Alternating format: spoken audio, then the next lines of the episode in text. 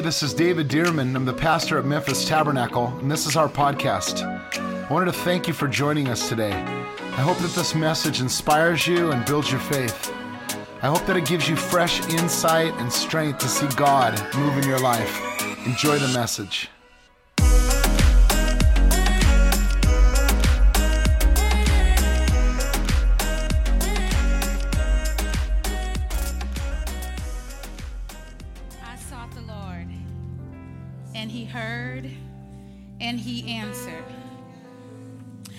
Sought the Lord, and he heard, and he answered.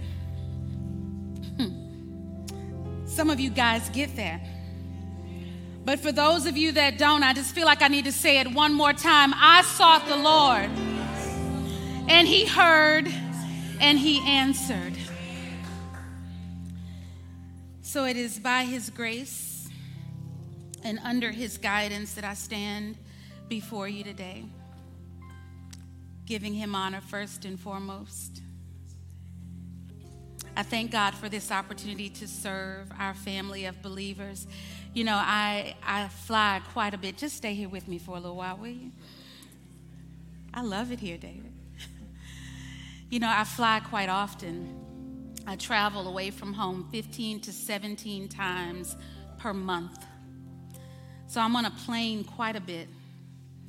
And so I've learned that sometimes those two hour, three hour, eight hour flights are the only opportunity that I have to just really shut down and not be on.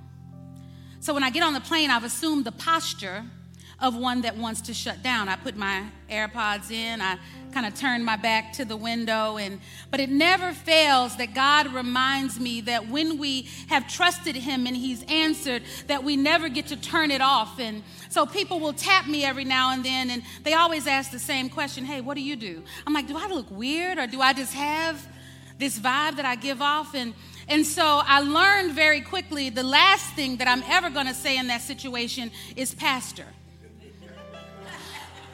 because it produces extreme responses. Either people become extremely apologetic and emotional and tearful, or they absolutely shut down. And so I started to say things like consultant. but lately, there's been such a stirring in my soul that every response should come from on high first and then down and through. So I began to seek him in the little things. And this gentleman touched me the other day and he said, Hey, what do you do? I said, I'm a correspondent for Christ. I say, everywhere that I go, I assess what is happening before me. And I run it through a cruciform lens. And then I tell the story through that lens. Because sometimes what we see is not what he said. And so I come to bring truth to dark places. I come to bring light to dark places. And he had a ton of questions. It opened a door, but but what was most important was when we got off the plane. He said, I don't know why you sat in the seat you sat in.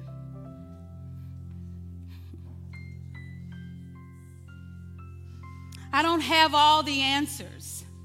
I didn't have them when I got on the plane, and I don't have them when I got off. But I know that God sees me because He sought the Lord. And God heard, and He answered with something as simple as a passenger on a plane. We're all passengers. If you could stand with me, I'd like to open up with the Word of God.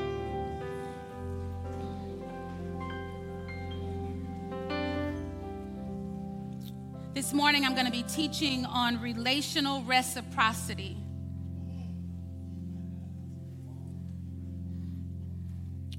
We walk into situations, and whether we verbalize it or not, oftentimes we ask ourselves the question what is in it for me? Or what is required of me? I think that's a Holy Spirit inspired question. We just have to put it in the proper context. So if you'll turn with me to Galatians 4 8 through 9, I just want to set some foundation and then we'll unpack this together. Galatians 4 8 through 9. I am reading from the NLT version, and I think we have that up front. But before you Gentiles knew God, you were slaves to so called gods that do not even exist. So now that you know God, or should I say, now that God knows you, now that God sees you, why do you want to go back again and become slaves once more to the weak and useless spiritual principles of this world? Father God, we come to you in a surrendered posture. Arrest anything that is not of your will. Lord God, I pray that you will let the words of my mouth and the meditations of my heart be acceptable in your sight and be informative to your people so that they may go ye therefore and tell the world about a Savior that saw them, that heard them, and answered their cry in big and little ways. We honor you in this moment, Lord. And it's in Jesus' precious name that I pray. Amen. Amen. You may be seated. Good morning. Good morning. You know, after a worship service like that, there's so many words that float around up here. I want to get up and acknowledge what I felt from the time I arrived in Memphis to the moment that I get here. And that's how life works. You know, there's so many things that we want to say, that we could say, but I think it always has to boil back down to God, what would you have us to say? And so, Pastors David and Tiffany, I want to begin by just acknowledging how grateful my family and I are to, to worship alongside of you, not just this morning, but in big picture. Um, Tiffany mentioned that I am the district supervisor for um, Foursquare. I'm very careful to seek the Lord even in that. What is that? You know, I think sometimes we look at denominational affiliations and we kind of get itchy. And I think we get itchy because we are trying to apply the world's principles to holy construct. So let me make this clean for you, okay? I'll make it real clean. Most denominational affiliations are relational networks. They're relational networks. We relate to each other on these things, the non negotiables, we relate to each other on. Because what I am learning as I walk out this role and as I walk out God's calling on my life, that that's not quite the phrase that describes us relational network. I believe I have seen and I can testify to the fact that we are a missional ecosystem. And there is a difference in a relational network and a missional ecosystem. In an ecosystem, if one of the cells gets sick, the entire body fails to function as it should. And so I enjoy being a part of this missional ecosystem with your pastors, David and Tiffany. It is an honor to be here. But I walk in authority in this role because I live under authority. First, that of Christ, and, and secondly, to my husband because he loves me truly as God loves the church. And so I honor you. I very rarely get to say this to his face. Usually I'm looking up into the camera because I know he's watching me online. We have five children and he holds it down at home, and I honor you for that.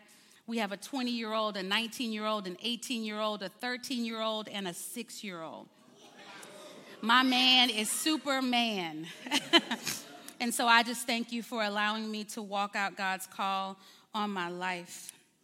Make sure that you are surrounded by people that can both see God's anointing on you and support it. Amen. It is important, even our young folks that are in here, as you identify those that you're going to intimately engage with. If you have to keep your calling, God's anointing, the questions that you have that only have heavenly answers a secret, then you're in the wrong circle. Amen. Make sure you're surrounding yourself with people that can both see you, God's calling on you, and support it. So, I want to share this message with you. This is the first time as the district supervisor. Usually, there are themes um, that are universal to the body, and so the messages that I teach are usually consistent as I travel throughout the district. Ours, our district covers from Maine to Miami at its furthest points north and south, and over to Memphis at its point further west. And so it is an honor to be here. I speak of you often, I pray for you often, um, but it is an honor to be here. But usually my messages are pretty consistent. But God has been working some things out here lately. So I just want to ask your permission if we could just have a conversation this morning. I want to unpack this one and work it out with you. And I think God calls us to that place sometimes. You know, I, I, I have a six year old, and unlike my oldest three, my oldest three were so appropriate. They just, we taught them and they just did what we said, Tiffany. But the younger two, Wild Man, Wild Man Kingston, who I love dearly, and, and the six year old, they tend to ask why a little bit more frequently. And so you have to be careful who you're around because you tend to pick up their tendencies. And so, because they asked me why, the six year old asked me one day, she said, Hey, mom, do you like your job? I said, Yes. Now remember, 15 to 16 days on the road, she said, Do you like it more than you like us at home? I said, Absolutely not. This is just an opportunity to do what God has called me to do and to go and encourage people and support pastors. And, and I said it very convincingly. And she said, Well, hey, is this job going to help you get into heaven? She took the conversation from macro to micro real fast. And sometimes we have to ask God, What are we talking about? Because we'll get very generalized in our religiosity. We have phrases that we've clung to, and we'll repeat those on, on auto dial instead of really dialing in and saying, okay, God, what are we talking about in this moment? So I've been real careful as I've begun to navigate this space because we can get into rhythms. We sing the same songs, we read the same scriptures, and I believe that his mercies are new every morning. And so sometimes we should have to lean in and say, What are we really talking about, God? And, and I've had to lean in a little bit lately because I'm going, going, going. I'm committed to going, going, going. And then all of a sudden there's a snap, literally, in my ankle. I'm like, okay, God, what are we talking about? Is this one of those things where I'm just going to be supernaturally healed because I can't supernaturally stop in the moment? People have expectations. I'm on the schedule to speak at Memphis Tabernacle. We've been planning this for over a year. What are we talking about here? And so I made the decision to compensate for the pain in my ankle by going to my toes. See, in my former life, when I was in high school and college, and even before, I was a dancer, tour, uh, toured all over the world, and I was very accustomed to walking on my toes. So it was muscle memory. How many of you feel pain and you go back to muscle memory instead of really getting to the heart of the matter? Well, that's what I did with this ankle. There was pain in my ankle, and so my muscle memory said, Get up on your toes. And so I did up until last week. We were in Anaheim, California. And my eight, nine, 10 hour days turned into 12, 14 hour days. And my very regular cadence and pace was like a sprint. And so now instead of walking on my toes, I'm sprinting on my toes. I'm standing on my toes. And because we are fully Pentecostal and charismatic, I was dancing on my toes with significantly more weight than I had done that before. And some of you know that feeling. We learn to carry things around with us at our best, that when we experience pain, the weight just hits a little different. So the weight hit me a little different. And I found myself having conversations that were a blur. I found myself engaging people that I really wanted to engage, that I was really happy to see, and there was a disconnect because of the pain that I had compensated for by going back to a familiar posture. And I did that literally without acknowledging the pain to anyone else until it about put me on my face. Sometimes we wait too long to figure out what are we really talking about. So now everyone is aware because I've almost fallen two or three times in Anaheim. The pain is all over my face, and I have to communicate it because they're interpreting it to be something else. You know, you're walking around with pain because of one issue, thinking that no one can pick up on it, but they're picking up on all of it, but it may be something very different than what you're really experiencing. My pain was about me. It wasn't about them. It wasn't about the people I engage- was engaging. But everyone started to ask, Are you okay? What's wrong? And I'm like, Oh, how can they see inside? Let that sit for a minute. So I get home. My husband now has put his foot down. And he said, You have an appointment with the orthopedic surgeon at such and such time on this date. And I go in, and, you know, again, I'm a believer and I've seen God respond. My son, my oldest son, was about sixth grade, Daryl, seventh grade. When he went into the ER, they diagnosed him with a fracture. He said, Mama, God told me they made a mistake. And I'm like, oh, Lord, how am I going to explain on the other side of this? Well, guys, follow up in x-rays later, the surgeon comes out and say, hey, let me show you where they made a mistake. And so I've seen God heal, and so I know that He can, but I'm walking into the doctor's office and I hear a small voice say, You will walk out with a boot. I'm like, I rebuke you, Satan, in the name of Jesus. But I didn't have an unresting sensation inside. It was peaceful. But it was, matter of fact, you're going to walk out with a boot. And I did. And this was the explanation given. I fractured the inside, the big bone in my ankle, probably two months ago. And because I didn't deal with the pain at the time and I compensated by going up and putting the weight on a structure in my body that was never intended to carry that weight, I then had three stress fractures across my toes. Guys, when you compensate by not going to the creator of the universe to deal with some of the pains you're feeling by carrying the weight in other areas, it will eventually fracture. And now you have compound issues to deal with. So I stand in front of you this morning as a witness to say sometimes you can't unsee what you see. But God is asking us a question and I believe that question is what do you say about it? Amen?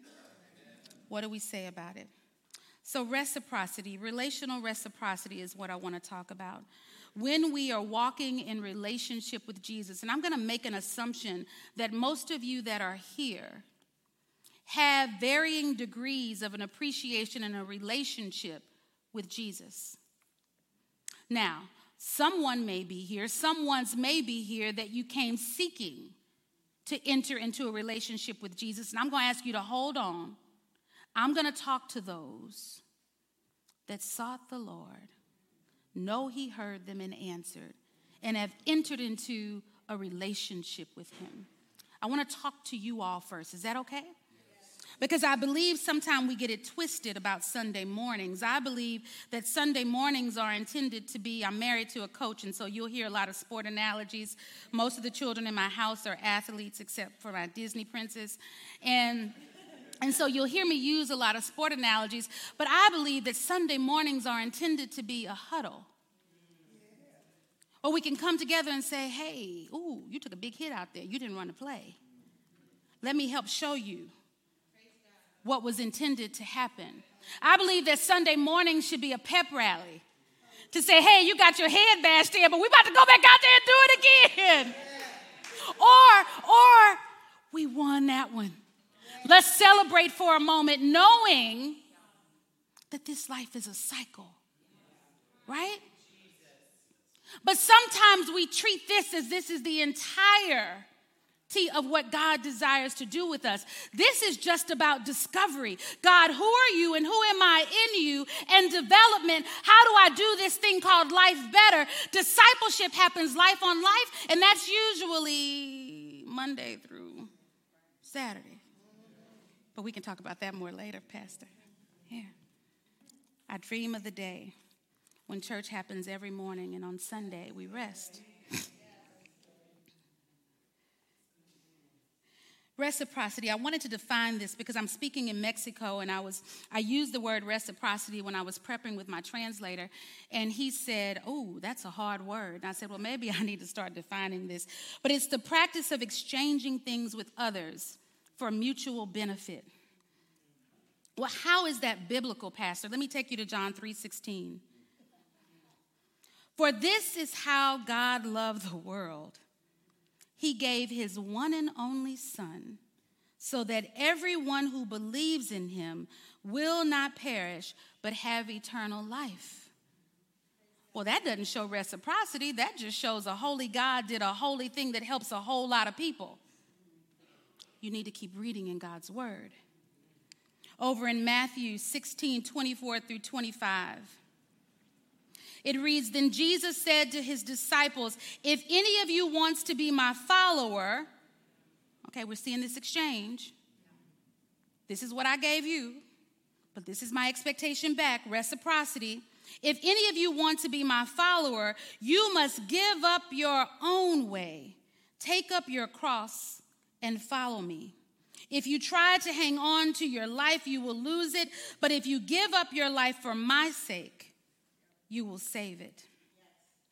In a world where we are becoming increasingly inundated with unholy headlines and negative narratives, we travel further and further from the truth. It is reasonable that one could become desensitized. Personalized convictions morph into generalized accepted norms.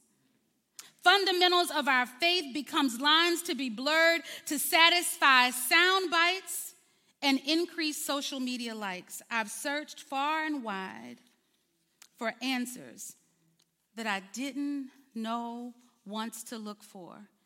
And he keeps taking me back to the balanced simplicity of the gospel that is built on relational reciprocity. Jesus truly is the same yesterday, today, and forever. He came that we might live and have life more abundantly, but that is just as much of an accountability for us as it is a gift. Going back to the scripture that I shared in Galatians, we have a tendency, we have a tendency to look for heavenly answers in worldly places without owning our accountability in the matter. And so this morning, I want to give you seven nuggets, seven truths, and, and one call to action, if you will. And I'm not going to stay very long. Reciprocity requires that we see what is required of us as well as we see what's in it for us. So many times when we're preaching and teaching the gospel, we share about the goodness of the Lord, and He is good. I have searched Him and found that He is very good. But I'm telling you what I'm experiencing in this season. I want to share with you, and, I, and, and, some of you that are intuitive caught me stumbling a little bit because I always balance how much of what God shows me am I to share. So I needed to talk to Him a little bit in the midst of talking to you. So if you caught that stumble just now, it was intentional.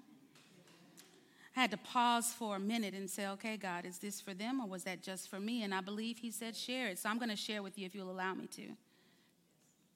I had a vision not too long ago it was a concrete pool, a gunite pool, if you will. Very solid structure.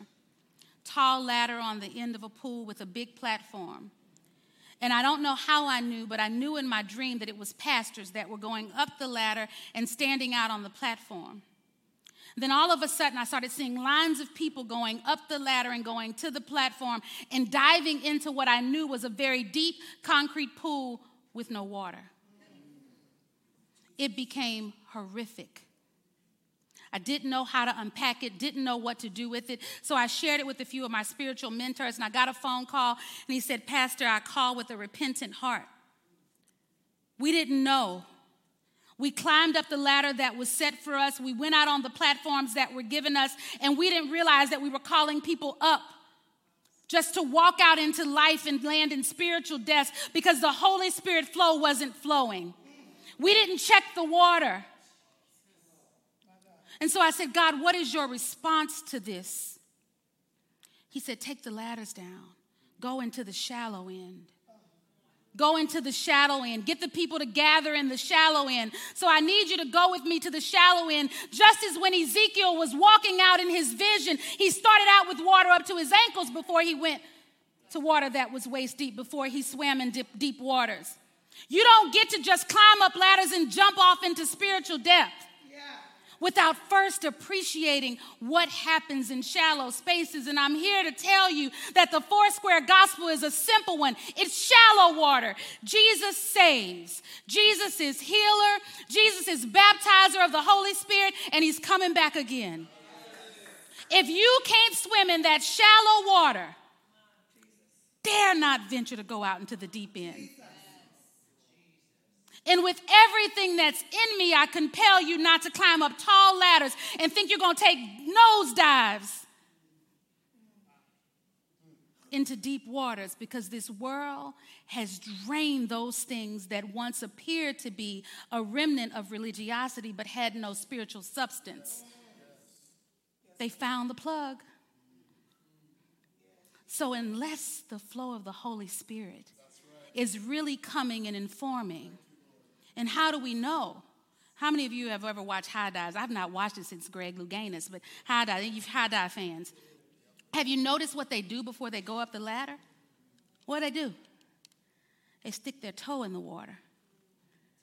So I heard a reporter question a diver once say, Hey, why do y'all do that? He said, Because I don't need to figure out that there's no water in the pool from up that high. Guys, Sunday morning is an opportunity for us to come and stick our toe in the water. And then not climb up a little higher, but go to the deep end, to the shallow end, and walk in slowly. So that by the time we have to swim, we're ready. By the time we have to swim, we're ready. So I want to give you these points. Number one, Seven points. They all start with R if you're taking notes. So if you're like me, you can go ahead and start writing down.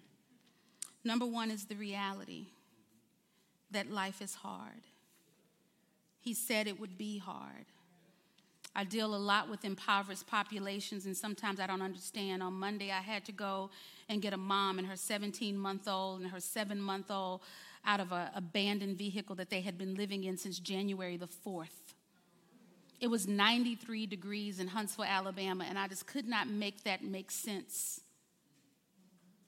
until I went back to God's word in my heart and it said, The poor will always be among us.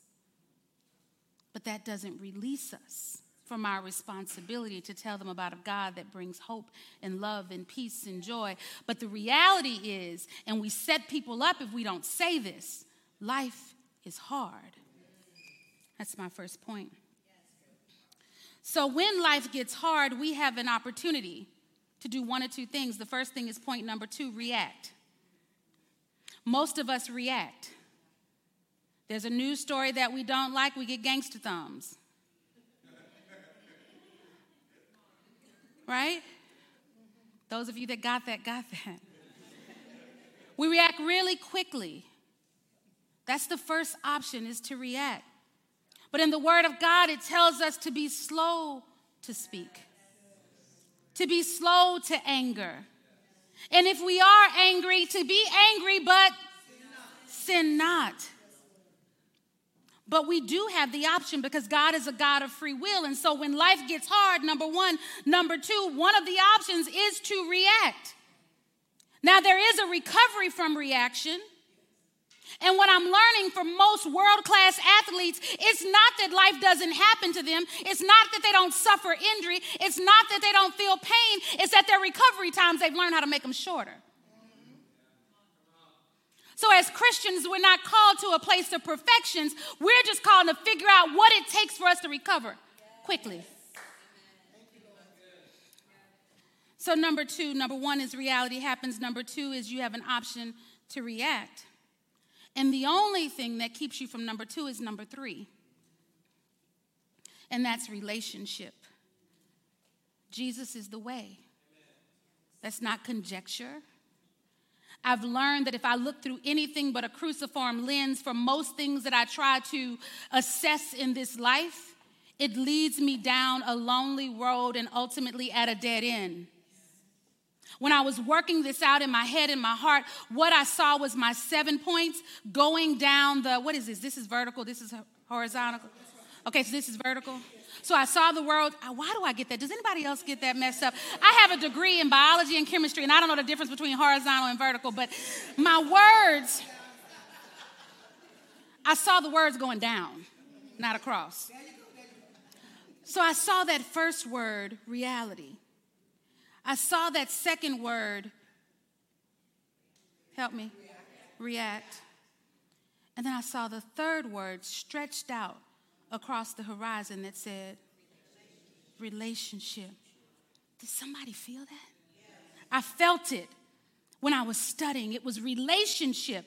It is the lens through which we see everything else that gets us to the root of the problem. See, we've been taught in our westernized way of thinking, many of us, that the, to figure it out, we must climb up the ladder, that the way is up.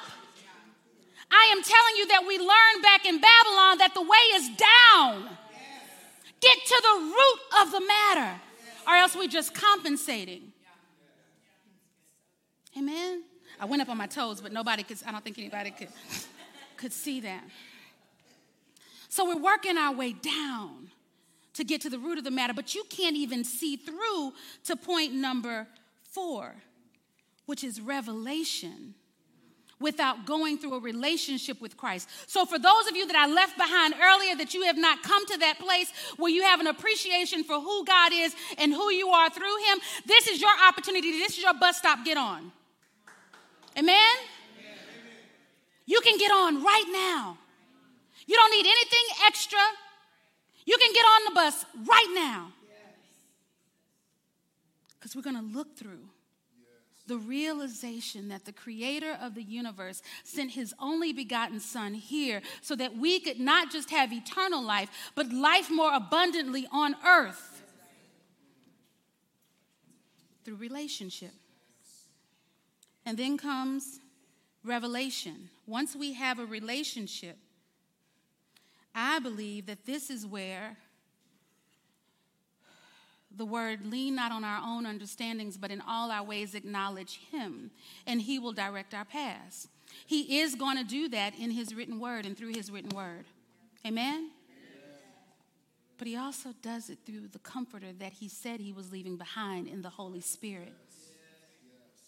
So there are some things that you may not be able to pull up text and verse but you can absolutely dial up that voice of the Lord that lives inside of you and say, What say ye? That is revelation. There's a lot of revelation that I get in God's word. And every time I think I know it all, I learn again that I know nothing outside of Christ crucified. This role and my previous roles have allowed me to sit at the table with men and women who have accomplished great things by any one standard. And I'm to tell you what I'm learning about brilliance. Whether it's biblical literacy or man's knowledge, the brighter you are, the more you realize that you know nothing. And everything becomes a pursuit. That is revelation.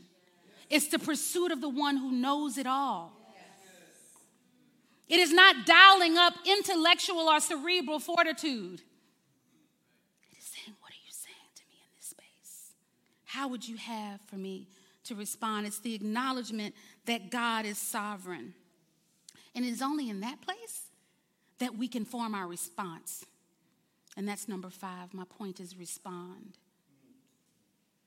If you are acting outside, if, if your response is outside of a revelation of who God is and a personal relationship with Him, you are just reacting even if it sounds real good, even if it garners a lot of applause.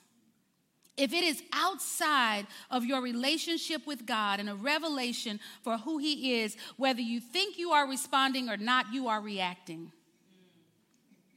But response is an acknowledgement that obedience is better than sacrifice.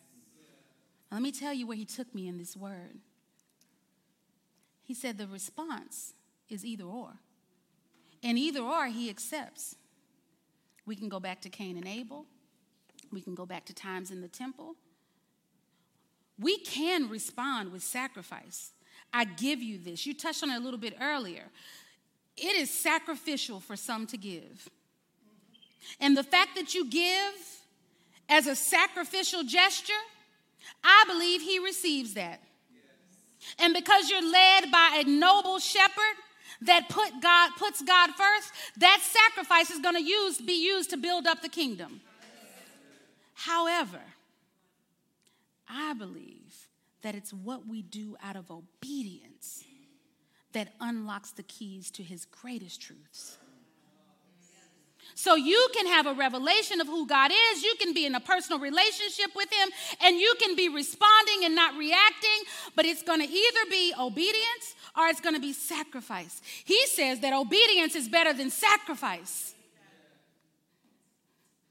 I say it's up to you which one you choose. Because sometimes it's easier to sacrifice. I used to worship, and guys, don't change up your posture because of me, because I'm on a lifelong journey with the Father. And when I'm done, I pray that He'll call me up to glory. I want to be a lifelong learner in Him. And I used to worship like this I surrender all. I used to open up my messages with, All to Jesus I surrender. And he said, In this season, I don't need you to sacrifice or to surrender. I need to arrest you. I need to obey. So now my song is Bad Boys, Bad Boys. so my whole posture has changed. Not because of something I read in the verse, not because of some deep theological well, but it changed because of what he spoke to me. He said, In this season, I don't need your sacrifice, Chanda. I need to arrest the way you process some things. And so I find myself when I'm in environments where I feel a little bit self conscious because I have a boot on or because I'm around people that I don't know. I have found myself wanting to go back to muscle memory. And he said, Arrest that. Some of you need to re walk down your streets. And instead of folding your hands and praying quietly, you need to say, God, I arrest the spirit. I arrest it in the name of Jesus. It is then when we respond, and only then, that we can truly rest in Him. And that is my point number six. I told you we had seven points, so I'm almost there. And rest is nothing more than a surrendering of our will for His. So when you allow Him to arrest you, then it's absolutely appropriate to rest in the surrender of His presence. You know, He woke me up out of my sleep the other night. He said, I'm going to teach you how to rest with your eyes wide open. Because when you're a type A personality and a workaholic, like I was, you can assign things to rest that are unhealthy. I thought rest was lazy. There was a time in my life where I didn't sleep more than three or four hours a night because I thought rest was lazy. And then somebody convinced me, maybe it was 40, 45, 46, 47, convinced me that you're going to have to sleep. So then I decided that I will only rest when I'm sleeping, and when I am awake, I will be productive. And the Lord said, That is not of me in this season. I'm going to teach you how to rest with your eyes wide open, and that requires a surrendered posture. Point number six. and then I love this point number seven because I almost didn't include it. I stopped at six points. I had a pastor friend, L. Clark, who has gone on to be with Jesus. In the last conversation we had, he said, Pastor, have you learned how to rest? I said, Yes, I have. He said, Well, have you learned how to have joy? He said, Is this job fun to you yet? I'm like, No, it's not intended to be fun. Ministry ain't fun. Life ain't fun. and I believe God has a soundtrack. And at that moment, he pressed the soundtrack Rejoice in the Lord always. I'm like, What in the whole world? Because, see, I live a sober existence. God has called me to a place of sobriety. And I had associated sobriety with a lack of joy. But let me tell you what happens when you, when you accept that posture. His word says, the joy of the Lord is your. So if you have no joy, you have no. So point number seven is rejoice. Rejoice. And again, I say, rejoice. Because as you rejoice, you will get the strength that you need to do what I believe is a, not just another point, but a call to action. And that's number eight restart. You've got to rejoice after you cycle through all of that because you need to build up your strength. Because life is going to get real again. And you don't want to go from resting. How many of you have ever been woken up out of your sleep alarmed? That is not a good feeling. The reason most people don't rest, the reason I don't sit with my back to the door in a restaurant is because I want to see it first. Now, I don't know what I'm to do about it when I see it. As many of you, even those of you that think you're prepared, you're not as prepared as you think you are. I promise. But when we rest in Him and surrender and we rejoice, we get a supernatural strength. I think somewhere in the Word it says, For they that wait upon the Lord Y'all better say that scripture. You mount up. There's a different type of strength that comes. And so when you're rejoicing, you're actually refueling, right? So you're rejoicing and you're refueling. And so he's not having to wake you up from a prostrate position. You're already on go. Be free in that. There's freedom in the rejoice. So I had somebody ask me once, they said, Pastor, you know, I get loving the Lord, I get revelation, I get all of that, but does it take all of that that y'all do in church? See, I have some pretty smart friends, guys. And sometimes brilliance can make you boxed in. Culture can make you boxed in. Orientation to life can make you boxed in. I told you I was a scientist first. I was born into a Catholic family. I was sprinkled before I was dunked. Decorum mattered. Amen? Some of you have that same orientation to life. So it was absolutely asinine to even think for a moment that I was going to run around anybody's sanctuary. It was absolutely asinine to think for a moment that I was going to do a five, six, seven, eight doing worship service. For me, worship was Holy, holy. Turn the page. Amen? but whom the Son set free is free indeed. Restart. And so, the reason I make that not a point but a call to action is because I think that's where he's calling us now, is to a place where we can restart. Why? Because there are relational responsibilities to this thing called faith. We truly are correspondents in a war zone. I wasn't going to read this one, but I feel like I'm going to close with it. If you could turn with me to Acts 1.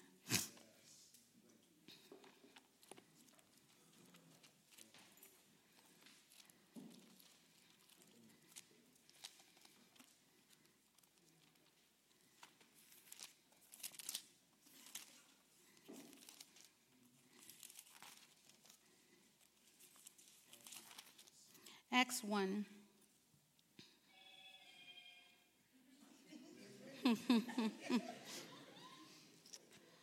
I'm going to start with verse 7, but I really want to get to verse 8. It says, And he said to them, It is not for you to know times or seasons which the Father has put in his own authority.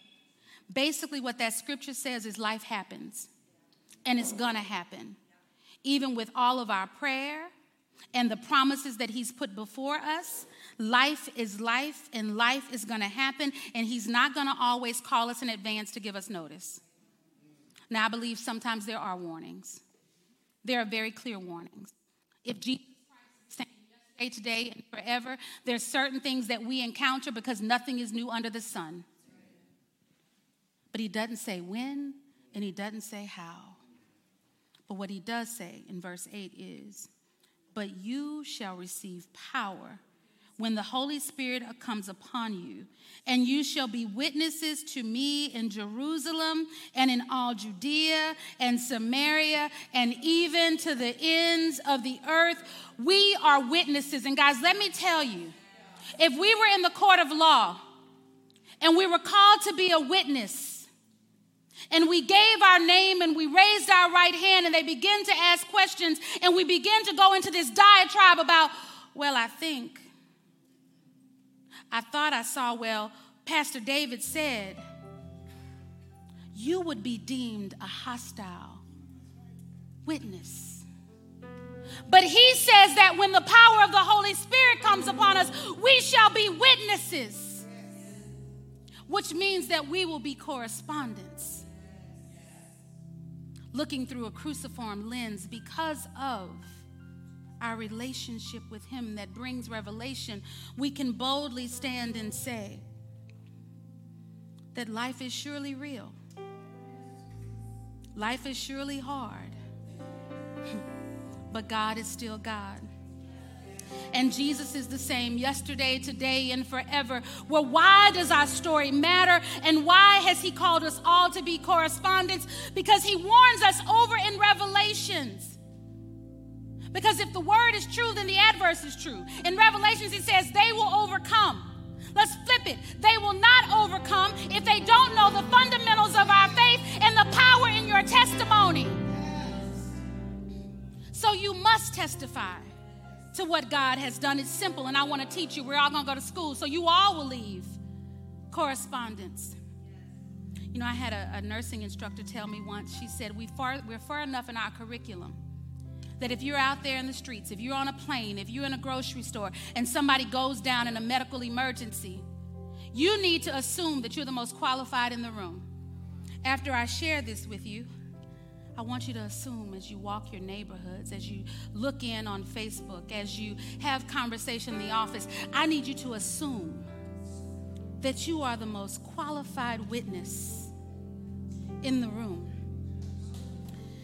Revelation says they will overcome by the blood of the Lamb. That's basically, guys, simple. Learn it with me if this is your first time.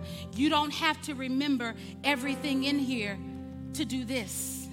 How many of you think the reporters on television, CNN, Fox, MSNBC, the BCC, none of them know everything about everything, yet they speak to whatever they choose to? I'm asking you to choose to be a witness.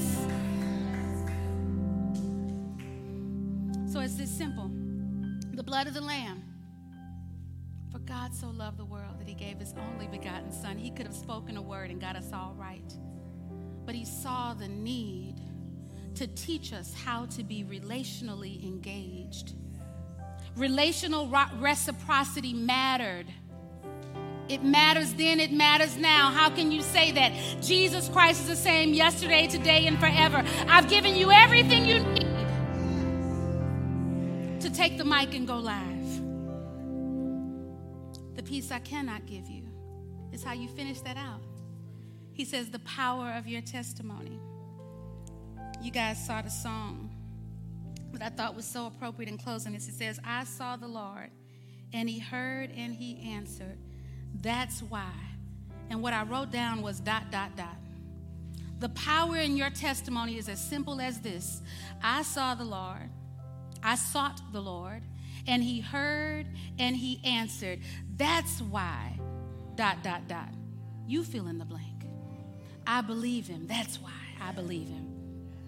That's why I can say I'm healed. That's why I trust him.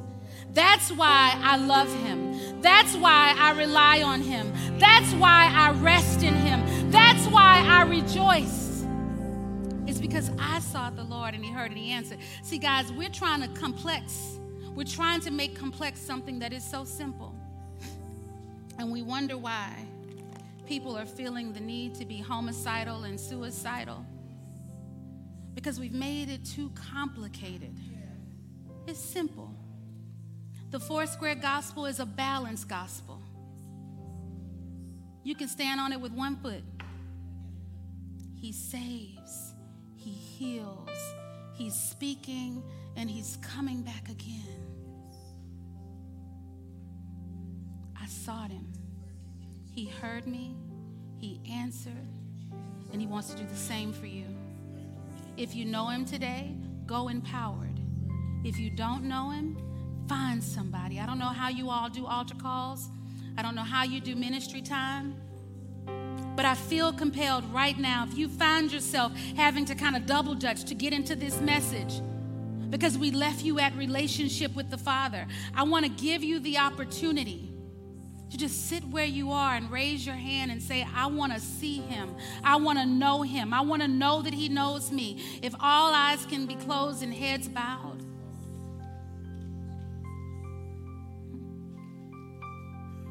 if you are reacting to the world around you, if you are reacting to life and you know it,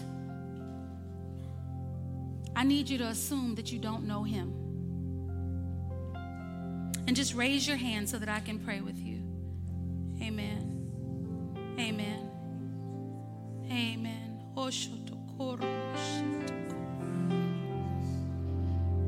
Father God, they are seeking you. I pray simply that you see them right where they sit today, Lord. Touch them, Lord God, in a fresh way. Even if this is a repeat conversation, Father God, have it again. Do it again. Father God, draw them into communion with you in a way that they can have full appreciation for who you desire to be in their life in this season, in this place. And Father God, for those of us that have been walking with you for a while, Lord God, I pray right now, Lord God, that you will download real time revelation about how we execute. The enemy is roaming to and fro seeking whom he may devour. And it is up to us to be prepared to do no more than what you commanded us to do. Tell them about Jesus and tell him what you, he means to us as individuals. Blood of the Lamb, power of the testimony. Your science is simple, your way is true. God, I thank you for this opportunity to be in my Father's house. Well, I hope you enjoyed the podcast today. And if you did, I'd like to ask you to subscribe to our show. That way, the most recent episode will always be in your feed, ready when you are. God bless you, and I'll see you next time on the Memphis Tabernacle Podcast.